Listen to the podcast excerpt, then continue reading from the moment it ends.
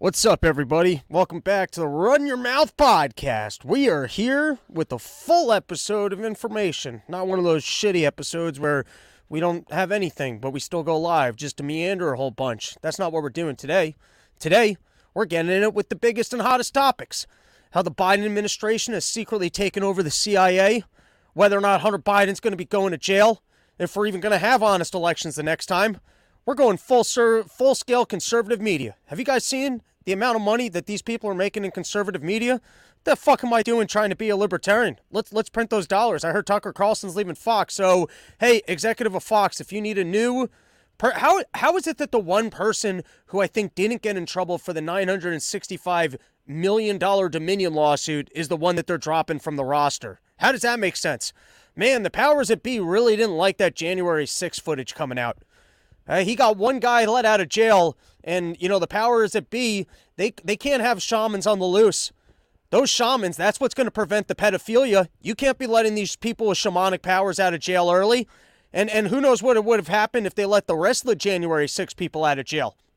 I mean, what we need to do is get everybody on board convincing the rest of the world that Ray Epps, who's actually secretly Bigfoot, is a good guy but everyone else from January 6th still needs to be in jail cells. That's what we're doing from now on. We're not we're not we're not taking we're, we're not taking time meandering on bullshit topics about hanging out in li- cities, mistakenly drinking Budweisers, inhabiting the spirit of gayness and then being unable to get laid. We're done with that. We're, we're just going to hop right into topics. But before we do, everybody, the season of porches is upon us. I know I haven't responded to your emails, but I, have got maps, I've got drawings, I've got Charlie Day style lines going back and forth between cities and states. I've got routes. I've, I've, I've put things together. This to be the most epic summer porch tour that's ever happened. Brace yourself. Get yourself your sheaths. You don't want to be having floppy nuts trying to follow the summer porch tour. Is somebody out there ready to do that yet? Are we at are we at uh, the scale yet where somebody has the wealth and resources to Grateful Dead this and follow Summer Porch Tour beginning to finish because that's when I know that that we're good. Is the day I show up and there's someone outside of a Summer Porch Tour show trying to sell grill, grilled cheese sandwiches just so that they can get themselves a ticket. uh, you got to dream, people. You got to have a vision board, which includes dirty hippie people that can't afford a ticket to your fifteen to twenty dollar backyard show that's bring your own beer. All right, let's move on because we do have topics. And uh, the first thing that I want to get into is, uh, you know, not often is the internet all up in a roar and a stink, have their panty in a bunch and things stuffed in their anus over cake. And when people get all excited about cake, I'm like, this is a topic I'm qualified to handle. And so there was this big uproar on TikTok, which, by the way, I need to get myself a like a TikTok intern over here um, because I, would like to uh, maybe as a part of Summer Porch Tour, I would like to do real TikTok journalism. Maybe become make myself 2023's TikTok Judge of America, where when you have these little spits and spats between consumers and businesses, I'll put on, I'll don my my judgeness, I'll get my giant gavel, and I will show up to these businesses and issue a ruling. Uh, so this story is so quintessential for everything that's that, you got to know. If you're trying to get into news analysis in 2023, I feel like this story is the perfect paradigm uh, for the problem with coverage of everything. So we have got a spat in regards to an overly expensive cake. Someone went out, they bought themselves an $86 cake, and they were displeased with the $86 cake, and so they decided to post about it on social media. And first is where this is just like every other news story, and this is just the part is that you can't find the original source material. I go, okay, I'd like to see a picture of this cake. I'd like to see the actual comments made by this lady. I'd like to make this to see the responses made by that lady. I'd like to do my own homework and research this for myself. But even on topics as unimportant, but as important to me as whether or not a cake was v- worthy of $86 and if someone's complaint over an $86 cake was too much when they went to the internet because I'm all I'm all for shouting out the evil and horrible corporations. Was this big cake hiring a lady just going after some sort of a neighborhood bakery? Was this the people of uh of uh of Little Debbie's cream pies going, hey, we're not moving enough cream pies. All the cake money's going into these local bakeries. I'm on to these people. Anyways, 40 minutes of research. I couldn't find the original Facebook by the uh, complaining party. And uh, I, I just, I, I'm amused that even when it comes to cake topics, we seem to have internet censorship. That you can't find all the. Don't tell me I'm not. Don't tell me I'm lazy. Don't tell me I'm unintelligent. Don't tell me I'm not good at doing internet research. You can tell me I don't understand TikTok because I'm old and I've never used it. That I'd be okay with. But let's delve into this cake story because not only was this representative of every other news story and that it's tough to find the uh, actual source material and you're just getting everybody's spin, but it showcases how every single other person on the planet does faulty analysis of every issues, all the way from COVID to Russia to issues as simplistic as cake. No one other than me can see through this and actually make good rulings, which is why, if you're out there, television network people, I would like to become the TikTok judge of America. Because after being so incredibly right over so many political topics that not all that many people tuned in for or cared about, I feel like I could have my biggest impact of common sense and rationality in terms of handling people's issues on topics as germane as cake analysis. And once people have my incredible skills in, of analysis and reason, maybe they'll be able to apply it to even bigger issues, and then the world will be a better place. But here's what's so backwards about the entire internet's cake analysis. In 2023, we've got pictures of cakes, we've got people complaining about cakes, and not one person has thought to ask about the delicious quality of this cake. The last I checked, I lived in a country where cake is supposed to be delicious. I mean, I understand that you want a pretty cake that's also delicious, but don't you want a delicious cake even if it's not pretty? I mean, I understand maybe the sprinkles didn't have perfect application, but did you cut, cut into this thing, take one bite, and magically all of your problems just dissipated? Was it like sweet heroin into your veins where you suddenly felt a glow and a warmth and you remembered, oh, right, this is why I'm fat? Oh, right, when I take one bite of this delicious, buttery uh, cake of multiple colors, I forget about it all. I sink into my couch and I think I'd like to eat myself another piece of that cake. How can you have true cake analysis by all of these other multiple media institutions, and I'm the only one who wants to see an actual picture of the deliciousness? And then, even in this case, yeah, by the way, th- th- that's the problem with our world. I feel like everything is no longer its intended purpose. Like cake is intended to be delicious. I understand it can be beautiful too, but the point of the thing is to be delicious. The main point of the thing is not to look all pretty and beautiful. You can get flowers for that bullshit. That was like recently when I was out at Skankfest. Uh, one of these hotels had this fancy ass pool, and I was like, "Great! I like swimming. I'll go swimming in this fancy ass pool."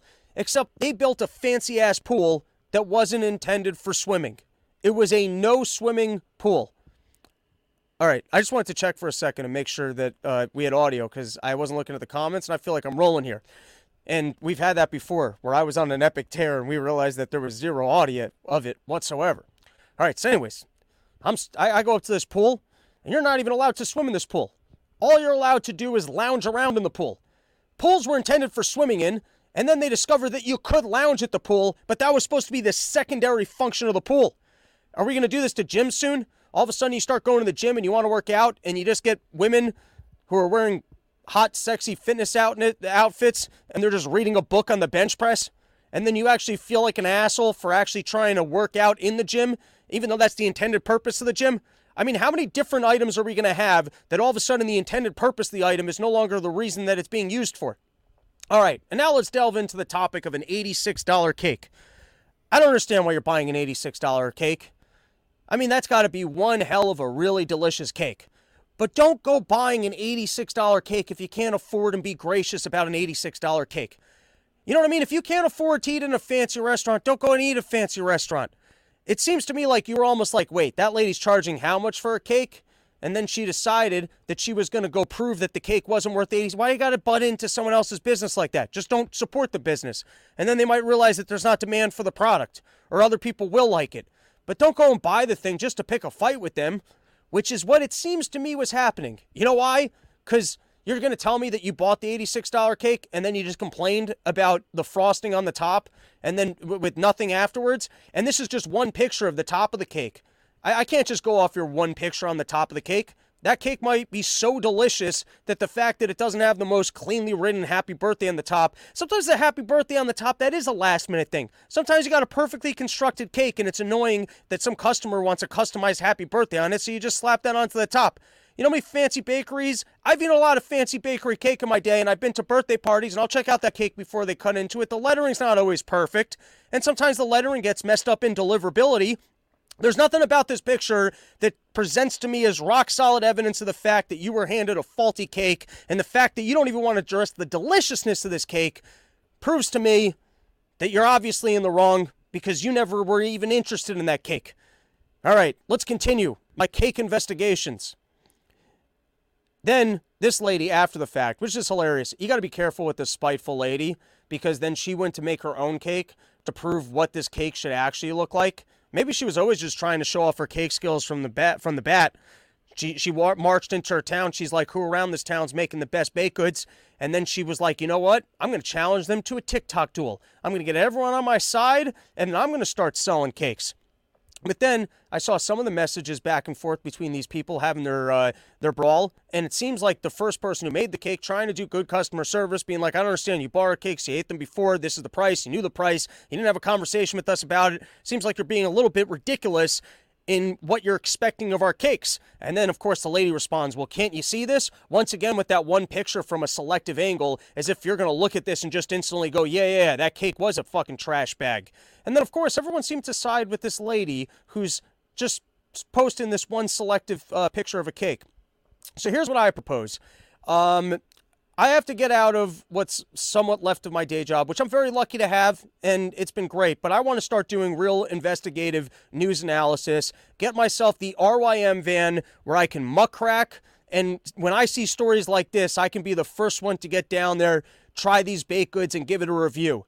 Because these cakes might be so delicious that even if the frosting's a little bit sloppy and the sprinkles are all over the place, it's still worthwhile. So if you're out there, maybe I'll start uh, doing the most valueless um, GoFundMe of all time, which is we'll, we'll start the GoFundMe stupid bits. I think one grand. I think for a grand, I could probably get a flight, rent a car, do a review of this cake for everybody, and uh, don a uniform as a judge and give a ruling. And then maybe even buy a second cake that I smash with the gavel just to prove a point that whoever initially bought this case for $86 and uh, made a stink out of it is uh, both dumb and poor. Because don't buy an $86 cake. That's a ridiculous price tag for a cake. But if you're buying an $86 cake, just eat it and enjoy it and know that you're an idiot for spending $86 on a cake, which I can't even give that ruling until I go and eat it. I, I mean, maybe if you get your friends together instead of going out and being lonely and just eating whatever cake you're eating in the afternoon, which in New York City, let me tell you, if you're going to be lonely and eat like good bakery cake late at night, that's costing you eight or nine dollars a slice. And obviously, you don't want anyone to know that you were doing that because that's that that that's gross and reckless.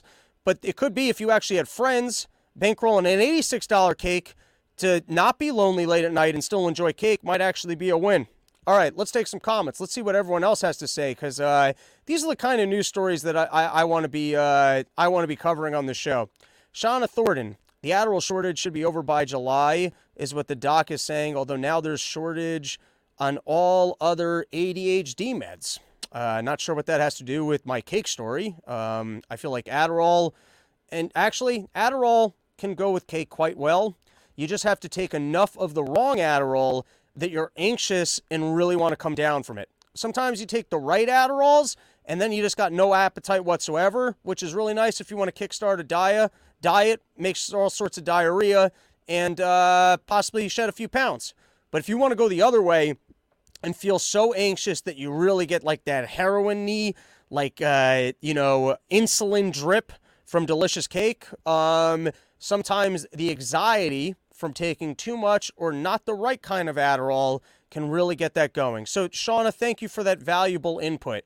I work nights, so technically my late night show, it's at 11 night for me. Not really sure what that's about. Forest Mommy, Rob Cake Detective, supporting the cause, and everyone go to, I think it's jessicafensky.com as uh, Jessica's taken over for uh, city council, making sure people of Colorado can have their freedom and, you know, don't have to wear masks and do shots and all the other shoot dumb shit. All right, one more comment, then we're going on to the next uh, topic. Marion Brandon, Adderall instead of sprinkles on Robbie's cake. That sounds like a good time. We could still do sprinkles and Adderall. Actually, Adderall in the uh, in the uh, uh, the form with the where it's got like the little pills on the inside. That's the way to do it. You get one of the extended releases, and you get all different forms of the extended releases because it's got different colors on the inside. You open that up on some frosting. You got yourselves an Adderall cake, which does sound like a party. I feel like we can call it out. That that's the best idea anyone's ever had. Adderall cake party this season. Summer porch tour. Bring it. All right. What else we got up? Oh, uh, speaking of uh, things that we can do to make the world a better place, this was uh, a big because we don't do real news here anymore. No, I'm kidding. We got some serious EV topics coming up later in the episode, along with uh, Bobby the Bank coming on the show with uh, his uh, business tips. But this one was making the rounds. And it was another thing that I didn't agree with the internet on. Everyone on the internet was taking one side. I was looking at it taking the other side. Let's give it a watch. With a baby in a goddamn okay. echo chamber, and you want to talk to me about being okay? Okay, okay because you're, you're yelling. So That's is the baby. Okay, so you're a man. Did that motherfucker pay extra to yell? Okay. No. So, shut up. Fuck you and shut up. No.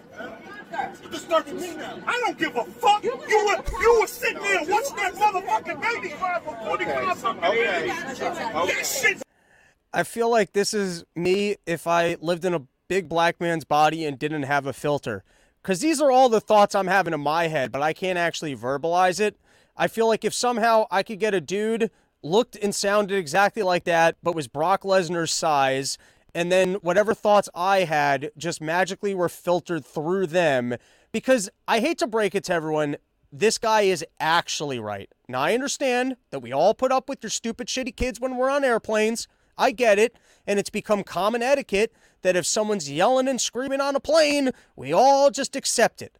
The same way we all pretend like your dogs and kids are cute, there's a lot of things that exist in our daily normal life that because everyone's into it, we all just pretend like it's okay. But this guy's not actually wrong. I mean, let's say you live to age 65 years old, you had never been on a flight, you finally saved up for a vacation, you sat in a chair, and then you got some yelling, screaming kid. I could see where you'd be like, what the fuck is going on here? You don't even go to restaurants and have people just with their kids yelling, screaming, running around. It kind of makes sense to be like, we're in a fucking echo chamber. You're just going to let that little brat of a shitty kid just yell into my fucking ears? Let's continue. I, I love this guy. I if if someone could maybe he wants to join us for this cake eating mission down in uh I don't know if that was Kentucky or Tennessee. I would love to hang out with this fellow. It had nothing to do with nothing. Lower your okay. voice. Fuck, lower that baby's voice. okay. I think okay. All right, let's move on. We've got uh um Biden's actually uh making an announcement uh, I don't know if he's formally made the announcement, but I look forward to it. We can basically expect him to get up there and go, I'm running for, uh, you know, uh, the thing that, oh yeah, president. And as long as the drugs they give me keep working some of the time, well, I feel good about this. And someone needs to keep Hunter out of jail, which uh, we're making some headway it's interesting that at the same time, Joe Biden's getting out there and he goes, Yep, I'm definitely in for this. We're finding out about the letter that Blinken sent to the CIA that finally, I mean, that's such a wild story. Oh my God, have you guys been following this? The Blinken CIA letter? Because very rarely do we get actually direct evidence of all the nonsense that we're yelling about. So if you were following the last election, which all of us were, right beforehand, you had this Hunter Biden laptop story comes out they publish a, uh, a, letter signed by 50 intelligence officials saying that it's got all the earmarks or classic whatever of uh, of Russian intelligence information. Based on that, it gets taken down by uh, Twitter, Facebook. I believe Facebook. I know for sure Twitter. It gets taken down from uh, numerous locations. Uh, most of the media and news like don't even cover it in any capacity, and even the New York Post was censored uh, for the story. Turned out later that it was validated. It turns out that it was true. That was, in fact, Hunter Biden's laptop. All of the people that signed that letter later retracted it. But it was like, I mean, talk about internet censorship and things that would change an election. There was no basis to censor the story. It probably, I mean, I don't think Biden won by that huge of a metric. Um, I mean, think about if people had actually found out that there was possibilities of direct China collusion and just how disgusting his family practices were. I mean, talk about a juicy, like, by the way, Donald Trump's a very good politician that somehow the Clinton story, which did change the last election of, uh, oh, look, we've got this laptop and what was it that we have to look back on the Benghazi thing? I don't even remember what the laptop was about. I only work in this space and comment on things all the time. Um, and then uh, James Comey had to get on the news and go, yep, we do actually have this thing, and we're going to be opening up an investigation. Think about how many minds might have been changed in the last election if they had found out that uh, it was common known news that um, there was a laptop that um, the president's son is a crack addict um, and is has lucrative contracts. Like the whole storyline would have been scandalous. It would have been sensational. I mean, talk about the things that you would drop right before an election, that dirty story. Could you have had a bigger bombshell? If Donald Trump was 100% outside of the election and you needed a Hail Mary pass, tell me that wasn't a Hail Mary pass that could have won a person an election.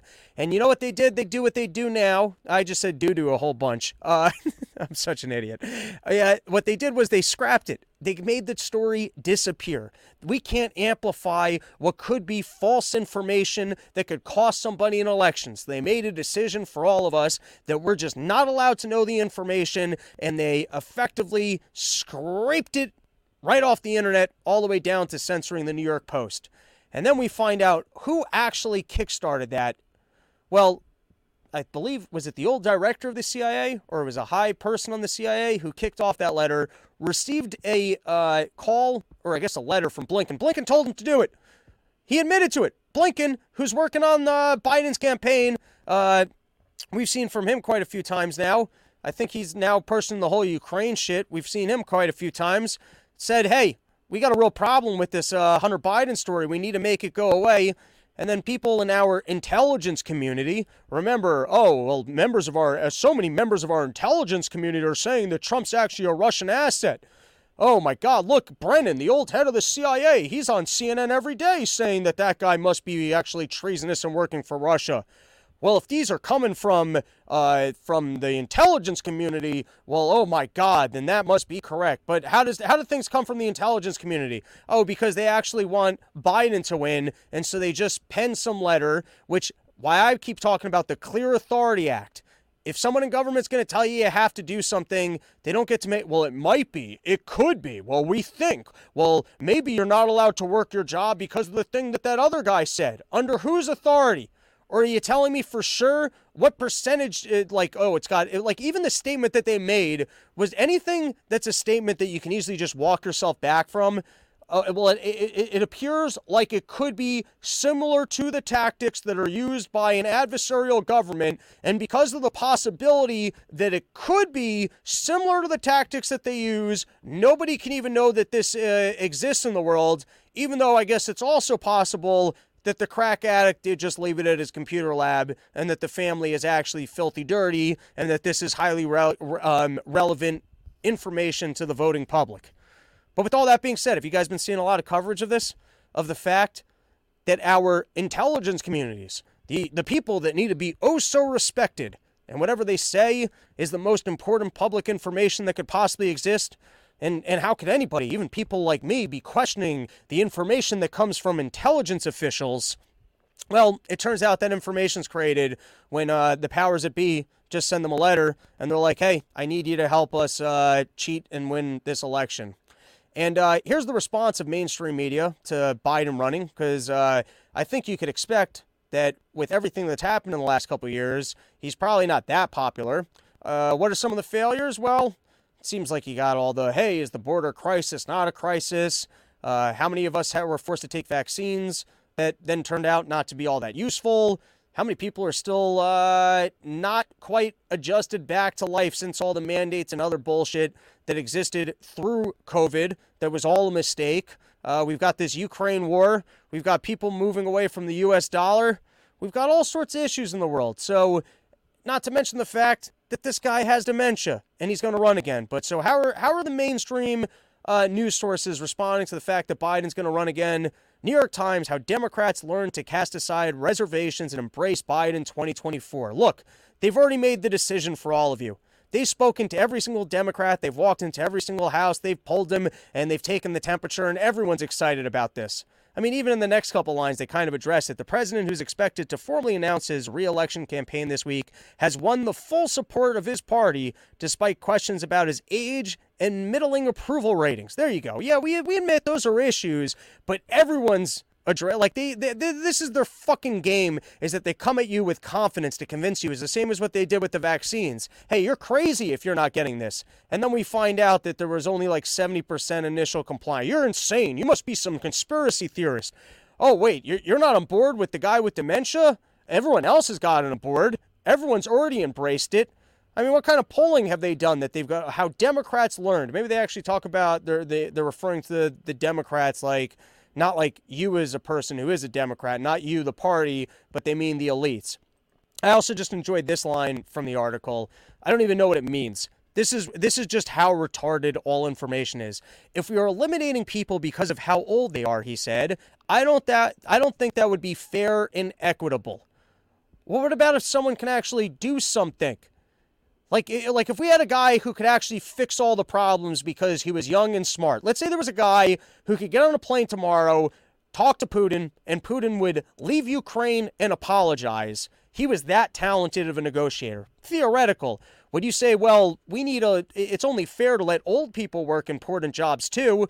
Well, what about the customers? What about us, the people that are supposed to be getting a product? What if there was a guy who, if we put him in charge of government, uh, could firstly convince Putin that he should leave uh, then he could also convince Saudi Arabia just to send us oil here for free. Well, should we still keep uh, Biden in charge because it's only equitable to have old people who can't actually perform a task? I, I mean, this is why people without legs should be on track teams. Short people should be able to play basketball.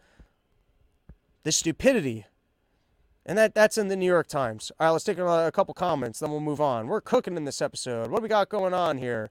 Um, too hard for the radio podcast. Tucker is out at Fox. Yeah, I did. I did just see that, and uh, that's why you know don't get shamans out of jail. You get shamans out of jail, they're coming for you. We actually talked about that at the top of the show. You got to show up at the beginning. Jeff Gordon's mom, Biden's corruption in Ukraine is more important than to focus on than his age.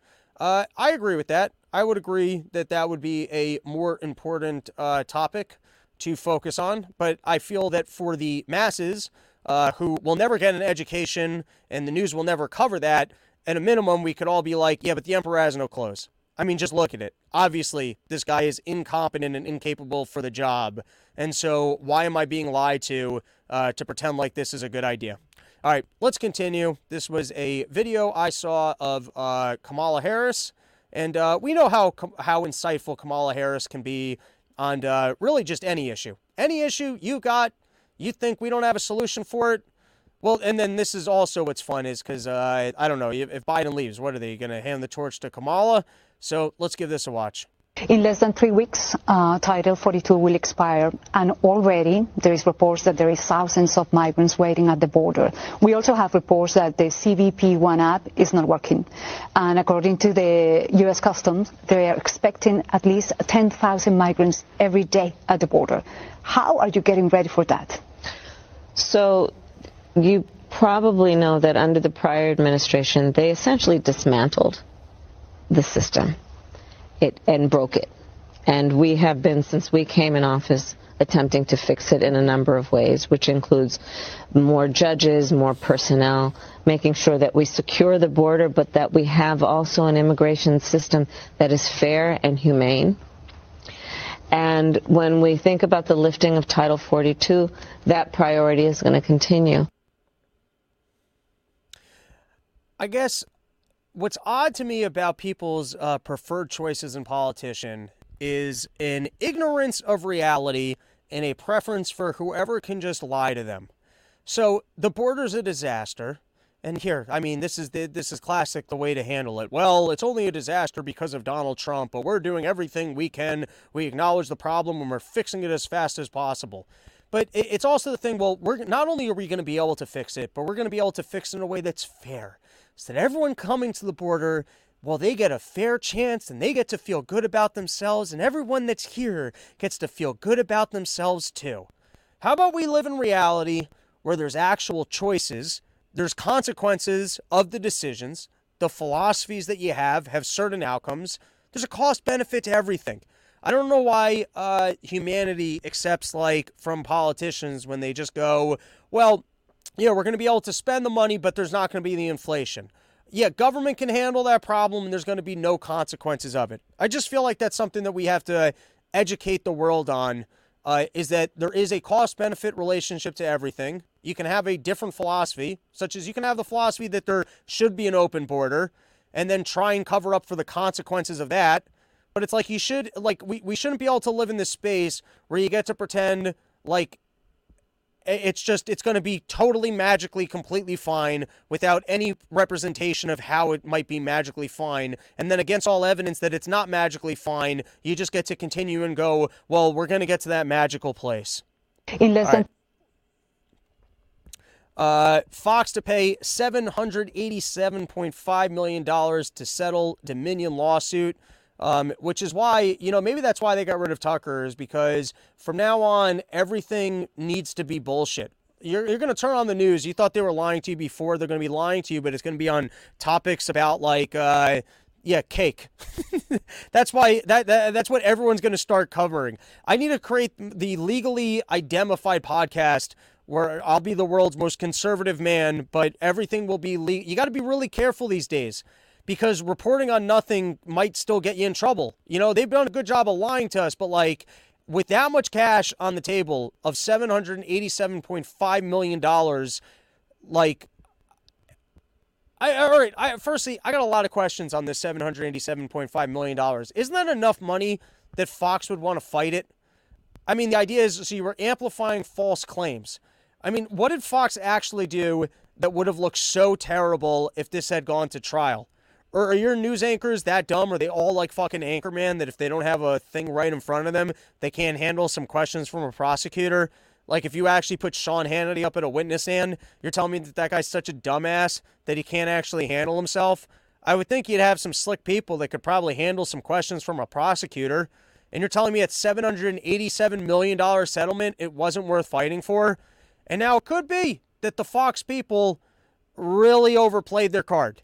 Because I would think that if the president or the president's lawyers are making insane claims about anything, you repeating their claims would not be something that you could sue for because it's newsworthy because it's the claims of those individuals. Now, I guess if you were to say our team actually validated those claims, well, then maybe you would have some responsibility. But uh, like, can we sue? Can we sue Fox for the Iraq War? I mean, they repeated the false claims of government in saying that they had uh, that they had nuclear weapons. Or can we sue CNN for uh, for all the false claims that have been made for Fauci? I mean, think about how many people uh, stayed inside, wore masks, didn't go to send their kids to school. I mean, is, is CNN responsible for all the missed education because they amplified the false claims made by government officials in regards to the response to COVID? I mean, they helped us that. So I would think in both situations, they should be free and clear. If, if, if, your job is reporting the news, even though that's, I mean, the CNN maybe even so with the with the other stuff, they should have some responsibility because they have their own doctors, like their Gupta person who is selling it to you. But if somebody's making a false claim and I'm repeating the false claim, I'm not amplifying. I mean, maybe I'm bringing the false claim to it, but the fact that someone's making a false claim is a newsworthy story, which is also the inverse of what I was saying when uh, when Alex Jones got in trouble that they were saying, oh my God, look at how many people you hurt. Well, I was saying, well, if that's the case, there should probably be some responsibility on CNN for repeating it because they actually brought it to more people. So if you're going to do the news, you know, you got to stick to the basics and just go, here's what they're saying, and if true, and make sure that you never state an opinion in any capacity. All right, we're going to take a break from uh, from a few of our news topics here because I hand selected two news stories that sometimes it's rare that you get people that actually break down the numbers really well on uh, an issue that we're dealing with. And in this case, it's going to be government lying to us about um, the ability for green energy in electric vehicles. And sometimes when people actually sit down and they forecast the numbers uh, in a way where it's really broken down, I do think that it's worth having that knowledge. So I hand selected two numbers uh, that we will be that we will read, and then I had one other topic, which is uh, John Fetterman overcoming depression, and Bill Clinton uh, loves loves for trees because you know that's where he stashes. That's actually the entrance to uh, to Epstein's Island. But before we get into all of this, I know you're out there. Economy's tightening up. You want to make yourself some more money, and that's why we've got none other than Bobby the Bank here to join us give us our monthly business tips. It's been a little while. Hold on one second. I got I got to switch my uh, my headphones, but it's great to have you on, Mr. Bobby. Thank you, sir. How's my audio? Oh, What's up, bud? Can you hear me? I can hear you. Can you hear me okay? Oh, I don't know that I can hear you. Wait, I might have to make an adjustment here. Hold on, hold on. If I need to, I put this on. There you go. What's going on? Is that is that your porch right there? That looks nice. Can you hear me okay then? Yeah, Yes. yeah, I can hear, I can hear you. Are you outside on your deck? Yeah, it's a nice day. Finally, it's been snowing here for the past six months, so it's finally blue skies. Hell yeah, dude. Figured I'd show the background because it's pretty sweet. That looks beautiful. And you look like uh, the Zen man on top of the mountain with that little bun there. I'm a samurai. I'm, I'm trying to find my my zen spot. I, I just Yeah. got back from San Antonio and we did a art of consciousness festival. Um, so still trying to do the good good work of the Lord. What was uh what was the Art of Consciousness Festival? What did what did you learn? What what goes down in an Art of Consciousness Festival? it was like kind of a lot of psychedelic art stuff really good pretty good music actually and they did a podcast on the positive benefits of mushrooms. So nice. So how, how how much hallucinogens did you take down there? i didn't take any this time. I've had i've i feel like i've had enough over the course of my life. I might do it again i'm sure when it you know calls to me but and i have some i could take right now. I've just been uh taking a little break because you can do too much psychedelics it, it turns out I agree. I think uh, to a point. I mean, I actually I've not done all that many uh, hallucinogenics. Like I'm not that crazy with it. Uh, Yeah. And over the past three years, I've had like a couple occasions where like I've eaten like a tiny bit of mushrooms because like I was out in a social setting and I was like, ah, you know what? I just want to ride some good waves, feel some goodness, enjoy being sociable. But I haven't I haven't taken upon myself to go in deep and uh, couple of years actually. yeah i was just talking i just did a podcast with this guy Cory Sandhagen who is a ufc fighter and i shouldn't necessarily say this but i, I think we'll keep it between you and i but i was and asking everyone listening. I'm just joking. But uh, he was like, he he kind of said he he didn't do them very often, but then like off the mic, he told me some other shit, and I was Hell like, yeah. bro, yeah. He, So- the guy gets after it, and good. So he told you it off mic for you to repeat it on mic. That's always a winning well, I strategy. exactly what he said. um, so Robert, Manitou Incline. I I have not scheduled my summer porch tour dates yet. I'm hoping to end the porch tour in Colorado. Uh, are we going to do it again? I kind of don't want to run steps to train, but I really want to do it again because it was fun. yeah, it was it's good experience. I'll let's definitely do it again for sure. I need to. I'm gonna. I'm trying to train for a triathlon. Oh hell yeah! When Yeah. uh, I would do a triathlon. When are you doing it?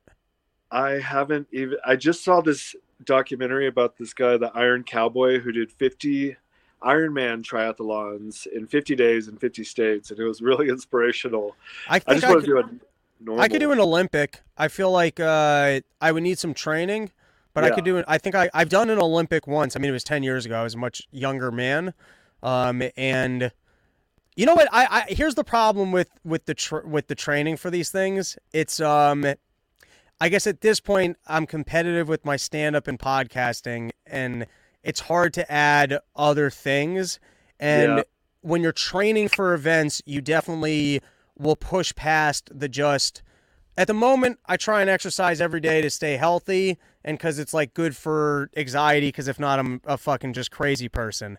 But if you're like really training for something, you you end up you're definitely pushing past that level of exercise of Yeah. just like maintaining. You know what I mean? Yeah. Then you're at the point of exhaustion. I was gonna say it complements each other, and You know, Joe Rogan does it, but yeah, he's probably not training for you know triathlons and that sort. He just He's also he's also got the the roids, the perfect nutrition. Like Yeah. he's he's definitely doing it right, you know. But uh, AG one. no, I'm not taking. I'm I'm all natural. Have you ever? Do you bike or swim? Because that's usually the like like actually for me that's the easier ones. But for most people, if they're first getting into uh, triathlons, like some people like want to get into it, but they've literally never swam. So it's like that's usually what kills them. Yeah, I don't bike or swim, so that might be a problem. I actually am the one that likes running. I would love to just run, not, but then my ankle and my Achilles are fucked. Right. So I I just ran like a a mile earlier, and like my shit's all sore already. So I don't. I, they say just push through it, and you know people do these things. I don't injured- love that. Yeah, I'm not. I don't know. my my experience with pushing through is uh, just more injury. Like I actually, I would say my first. Uh, I mean, most of my like twenty to thirty. I'm not even like a big fitness guy, but like between the ages of twenty and thirty-two, every type of fitness I ever picked up, I overdid it till I was injured. And the pushing through thing, it literally just doesn't work. I mean, it's not. I like. I, I would. I would be skeptical of anyone's proof or evidence of it. Like if you're pushing through pain to like do it, yeah, like you can ignore it and go run your marathon. But like at some point, you're gonna have to rest up and heal. So like if you're not a professional athlete, I don't think it's a winning. Like I don't think it's a winning policy to be trying to like push. Like what is it? What does it actually get you? You know what I mean? Yeah. Definitely not sustainable, and Yeah. you're gonna have to pay the price at some point in time, and it's probably gonna be worse down the line. So you might want to listen to your body. But we're stubborn sometimes. you said, like you said, you push through it. I used to do that as a youth. Now I'm in my middler age range, and I've learned a couple of things along the way. And pushing through, it just like you said, it, it leads to more injuries. So I'm not into it. But it is good to stay physically fit, obviously, and you want to. But I work, I'll, I'll, you know, I'll work around it. I can do elliptical. I can do other like machines where it's not putting the pressure on those joints. I did do an ice bath this weekend. I did ten minutes, but I don't even know the benefits of that. Everybody's doing ice baths, every, and so I've been doing it, and I'm like, why am I even doing this? You see, you've become ultra zen. You're you're past the you've graduated from ice baths and mushrooms. So uh listen, before we get into the business tips, I want to know what are, what are the new products? What are the new Firstly, when's the uh run your mouth sheath hat going to be available for uh select individuals?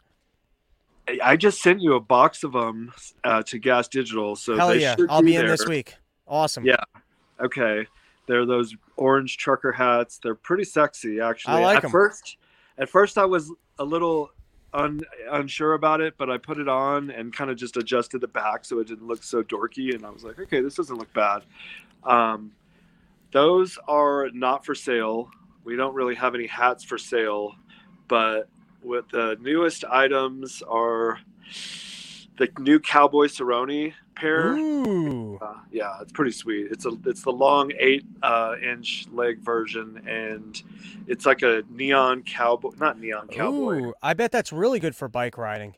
It is pretty sweet. They have this Yeah. like monster green kind of uh, camo camouflage thing going on, but it's like black, gray, and the monster green. And then we have black, gray, and red. He actually liked the red. I liked the green, so we made both of them. Hell yeah. Um, they're selling. Those are those are the new hot ticket items. We just had a guy on Instagram. He put put them on. Then he put a diamond cup over his balls. Oh, I saw this and then he had his girlfriend punch him in the nuts. Yeah, and I've heard so many UFC fighters do that because the pouch for sheath keeps your balls in place. Oh, You put- okay. Put the cup over the underwear, which they do anyways. I heard, Right. and so your your nuts are really tucked under that cup. So when you do get punched, there's no pinching.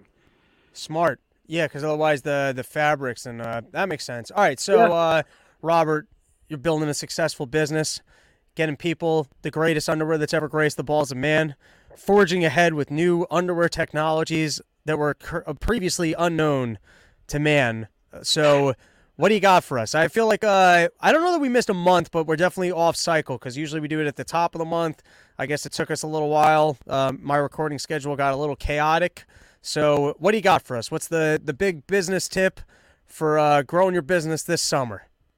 Oh well, I mean, I'll, I'll come on anytime. I'll come on every day if you want me to. But also, I, I mean, I've been working on a lot of self improvement personally. I've been going to a speech course where it's called Toastmasters, and you work on your public speaking because you got to get the word out there. You can't be a fumbling idiot.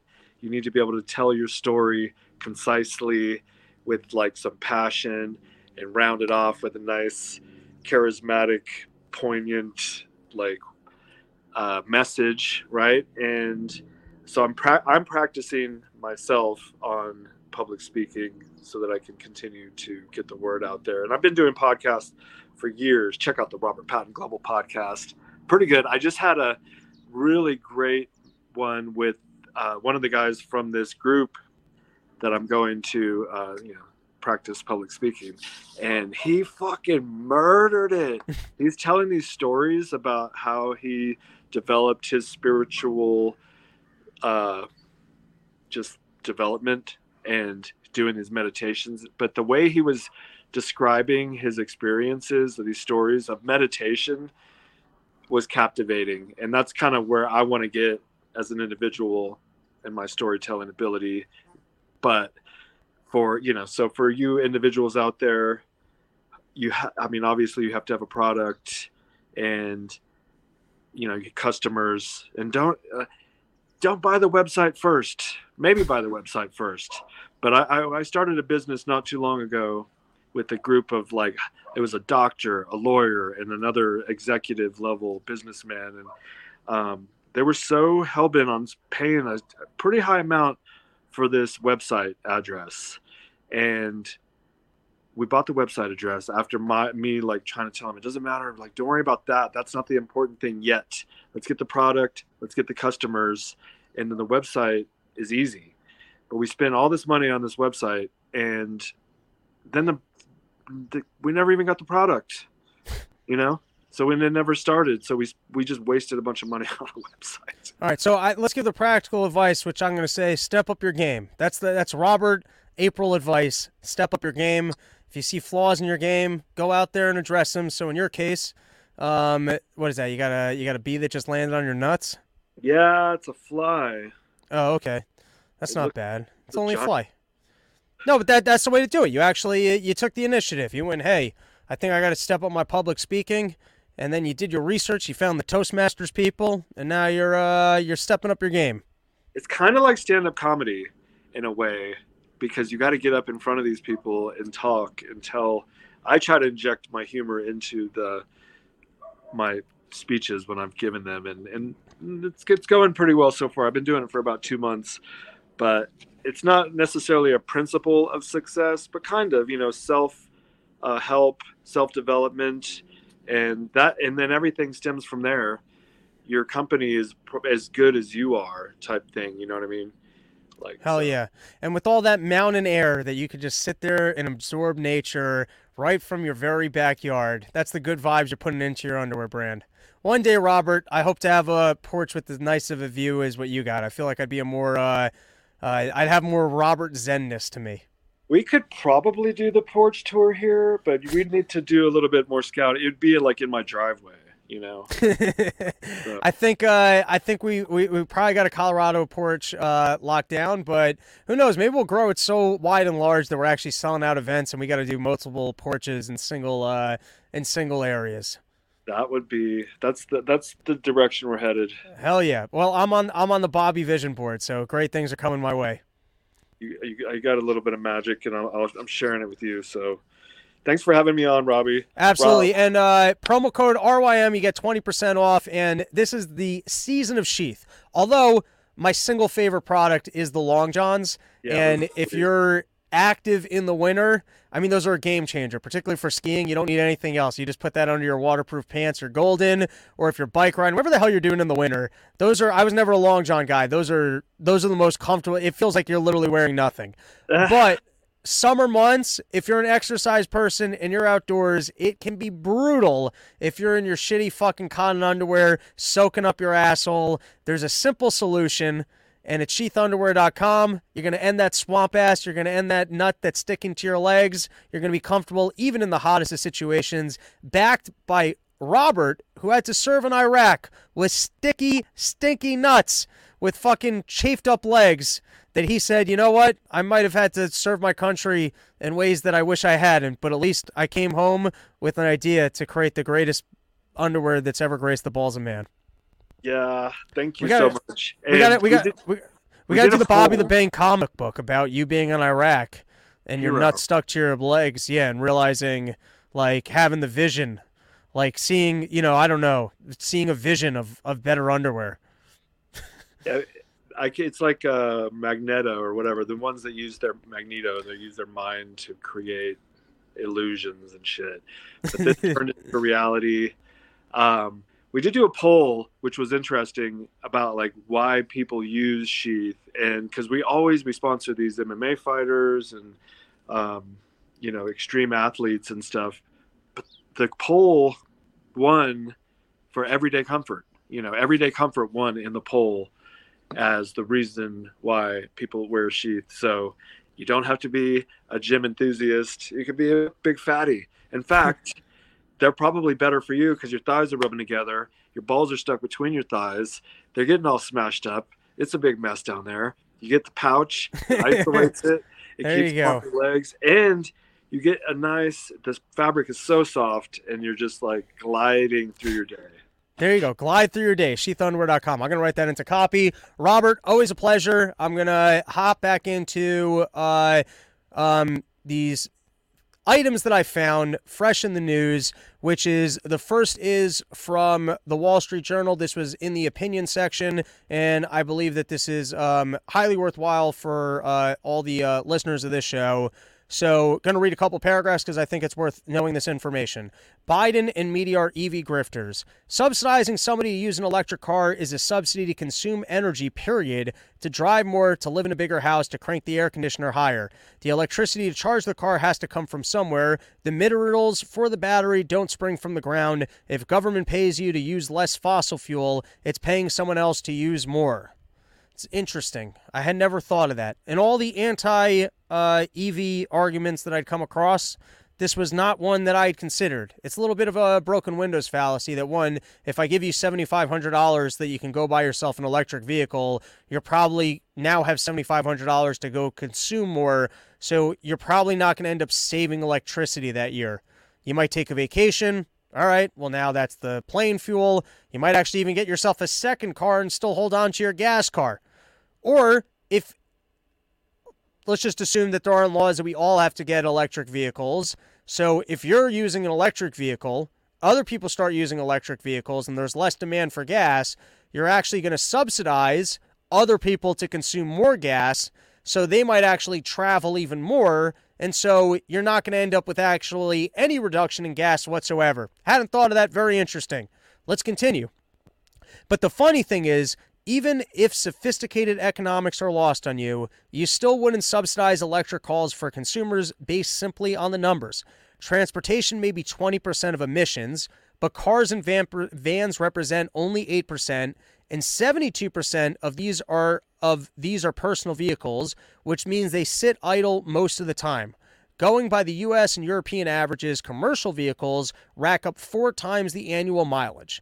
Global society's personal vehicles may be a majority of cars, but they account for a minority of light vehicle emissions, about 39% or 3% of total emissions. All right, let's just go with the last number.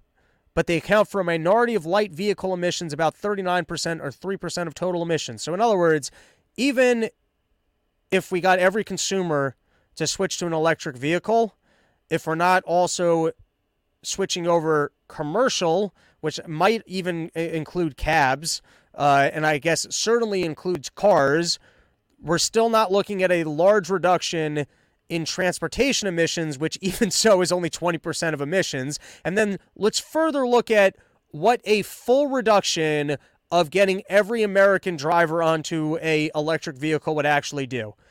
And of course, the Biden plan affects only the US with 12% of the global fleet, so 0.36%. And swapping out a gasoline engine for battery eliminates only half at best of lifetime emissions, so 0.18%. I could go on. When all factors are considered, such as shrinking U.S. share of global emissions, such as the slow turnover of the U.S. auto fleet, the climate effect of the extravagantly expensive Biden plan will steadily approach zero as time goes on, even without counting the signal to others to consume the fossil fuels that EV drivers allow to be available at lower prices. Pretty incredible, right? I mean, you look at, hey, if we went completely carbon free, America went completely fucking carbon free, and China and India were still going at it, you're, you're not looking at uh, that fantastic of a reduction. And then you look fine. So if you try and just go after vehicles, how much of an improvement will be made? Well, what percentage of vehicle emissions are even coming from people that have their cars sitting in their driveway? Oh, it's a tiny, tiny, meaningless percentage. And even if you achieve more people going to the electric vehicles, they're just going to spend more money, consume more. Other people are going to consume more gas. So essentially, it's a lot of work to do nothing. There you go. That's that's your great central planners at work for you. And then this is from um, uh, William Engdahl. Now I got to be honest, William Engdahl. You gotta you gotta fact check the guy. I've read a bunch of his books. I think he's fascinating. I think like th- the bigger picture and themes are uh, always correct Sometimes you read an article that's out there, and so I find he's a very good guiding light, and that I'm not like I'm not going to say that I've ever read something and gone, "Hey, that's wrong." But before I would repeat the information or take it as factual, I would seek to validate it in other places. As a warning, guy's absolutely brilliant. I've gotten a lot of really good information from him. I, he only puts out a blog about once a month, and uh, I I do read it every month.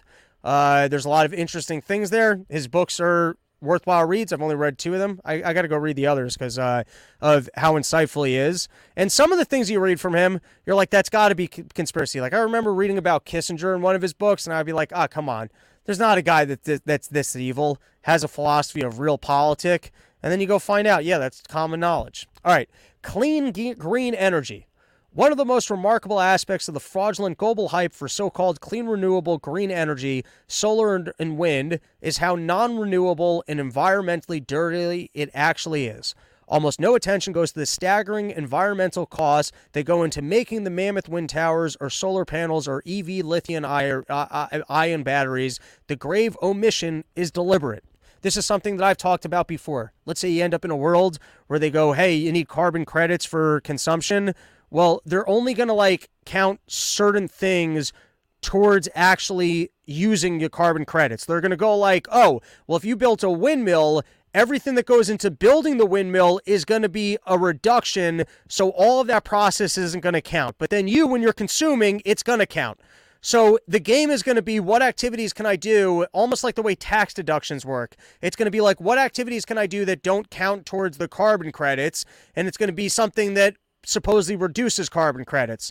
So in this case, whenever they evaluate how effective green energy is of being better for the environment, it's because they discount a lot of the activities of the production cost to get things started and in my opinion with the electric vehicles probably overstating um, how long the cars will remain on the road and how long you might have been able to keep um, your regular car for and the, the, and the fact that parts might be more recyclable. With that being said another thing i never validated but i've seen like pictures of line of like decommissioned like scooters that are electric scooters that they can't even put in fucking wind windmills or wind uh, whatever because they'll blow up. So they're just fucking out in fields. All right, let's continue. Solar panels and giant wind power arrays require huge, huge amounts of raw materials. A standard engineering evaluation between renewable solar and wind versus present nuclear gas or coal electricity production would begin by comparing bulk materials used such as concrete, steel, aluminum, copper, consumed per production of terawatt uh, hour of electricity. Wind consumes 5,931 tons of bulk material per uh, TWH, and solar 2,441 tons, but many times higher than coal, gas, or nuclear. Building a single wind turbine requires 900 tons of steel, 2,500 tons of concrete, and 45 tons of non recyclable plastic. Solar power farms require even more cement, steel, and glass, not to mention other metals. Keep in mind the energy efficiency of wind and solar is dramatically lower than for conventional electricity. A recent study by the Institute of Sustainable Futures details the impossible demands of mining for not only EV vehicles, but in addition, for 100% renewable electric power, mainly solar and wind farms. The report notes that the raw materials to make solar PV panels or windmills are concentrated in a smaller amount of countries China, Australia, DR Congo, blah, blah, blah. Then they go on to saying how all of these parts are actually made in China. Um, here, I'm going to read more and more paragraph, jumping ahead a little bit. Rare earth metals minings and refining is essential for the zero carbon transition in batteries, windmills, and solar panels. According to one report by energy specialist Paul Driessen, most of the world's rare earths are ores are uh, extracted near Baotou, Inner Mongolia, by pumping acid into the ground, then processing using more acids and chemicals. Producing one tera of rare earth metals releases up to 420,000 cubic feet of toxic gases, 2,000 cubic feet of acidic wastewater, and a ton of radioactive waste. The resulting black sludge is piped into foul, lifeless lake. Numerous people suffer from severe skin and respiratory diseases. Children are born with soft bones, and cancer rates have soared. The USA also sends most of its rare earth ores to China for processing since it shut down domestic processing during the Clinton presidency. I don't know that I needed to read that paragraph. I don't know why I picked that one. You guys can go read the article. It's up on his website. Uh, like I said, it's just interesting to me when people put actual numbers in. Now, I guess in this case, I don't know how much numbers of concrete it goes into producing coal and iron. Um, actually, that would be a worthwhile study you know, we'll get there. All right, I'm tiring myself out. I hope everyone enjoyed the episode. We came at you guys with some real information, but let's close it out. John Fetterman encourages people to seek help for depression. You can get better. And of course, isn't this just more depressed people? Because John Fetterman's here with a positive attitude that if you have a job where your employer doesn't care if you do or don't show up to the job and they'll pay for the best treatment, and then everyone else in your life will pretend like it's okay that you lied to them about doing a job that you're unable to do, then yes, you can overcome your depression too. So basically, John Fetterman's trying to let you know that get good at lying now so that maybe you can lie yourself into position where they'll allow you to not really even show up for work. Uh, and then this is actually from the article. He goes, Let people know if anyone has any of these feelings, there's a path and you can get better. But then he doesn't tell you the path. I mean, what do they do? They lobotomize you? Are they giving you uh, fentanyl? I mean, what are they doing to make you feel good? And if you've got the magic secret and you want to empower people, why wouldn't you share your secret with us, John Fetterman? All right, that's our episode. We'll save Clinton's tree loving for another episode. I hope everyone enjoyed. I hope you guys learned as much as I did. And uh, if you want to sponsor my trip down to wherever that city was for cake, you know, hit me up. About a thousand dollars. You guys can watch me eat cake. And I'll tell you, I'll, I'll, I'll, well, no, I'll probably have some. Uh, it, there's a lot of butter in that cake too, so you know, we could we can make a, a whole day out of it. You guys get what I'm saying. The episode's over. I hope you guys enjoyed. Have a great day. We'll be back on Wednesday, where I've got a special guest appearance discussing legislation coming from New York City that's going to drive up everybody's costs and forcing them to adopt electric products over gas products. Stay tuned coming at you.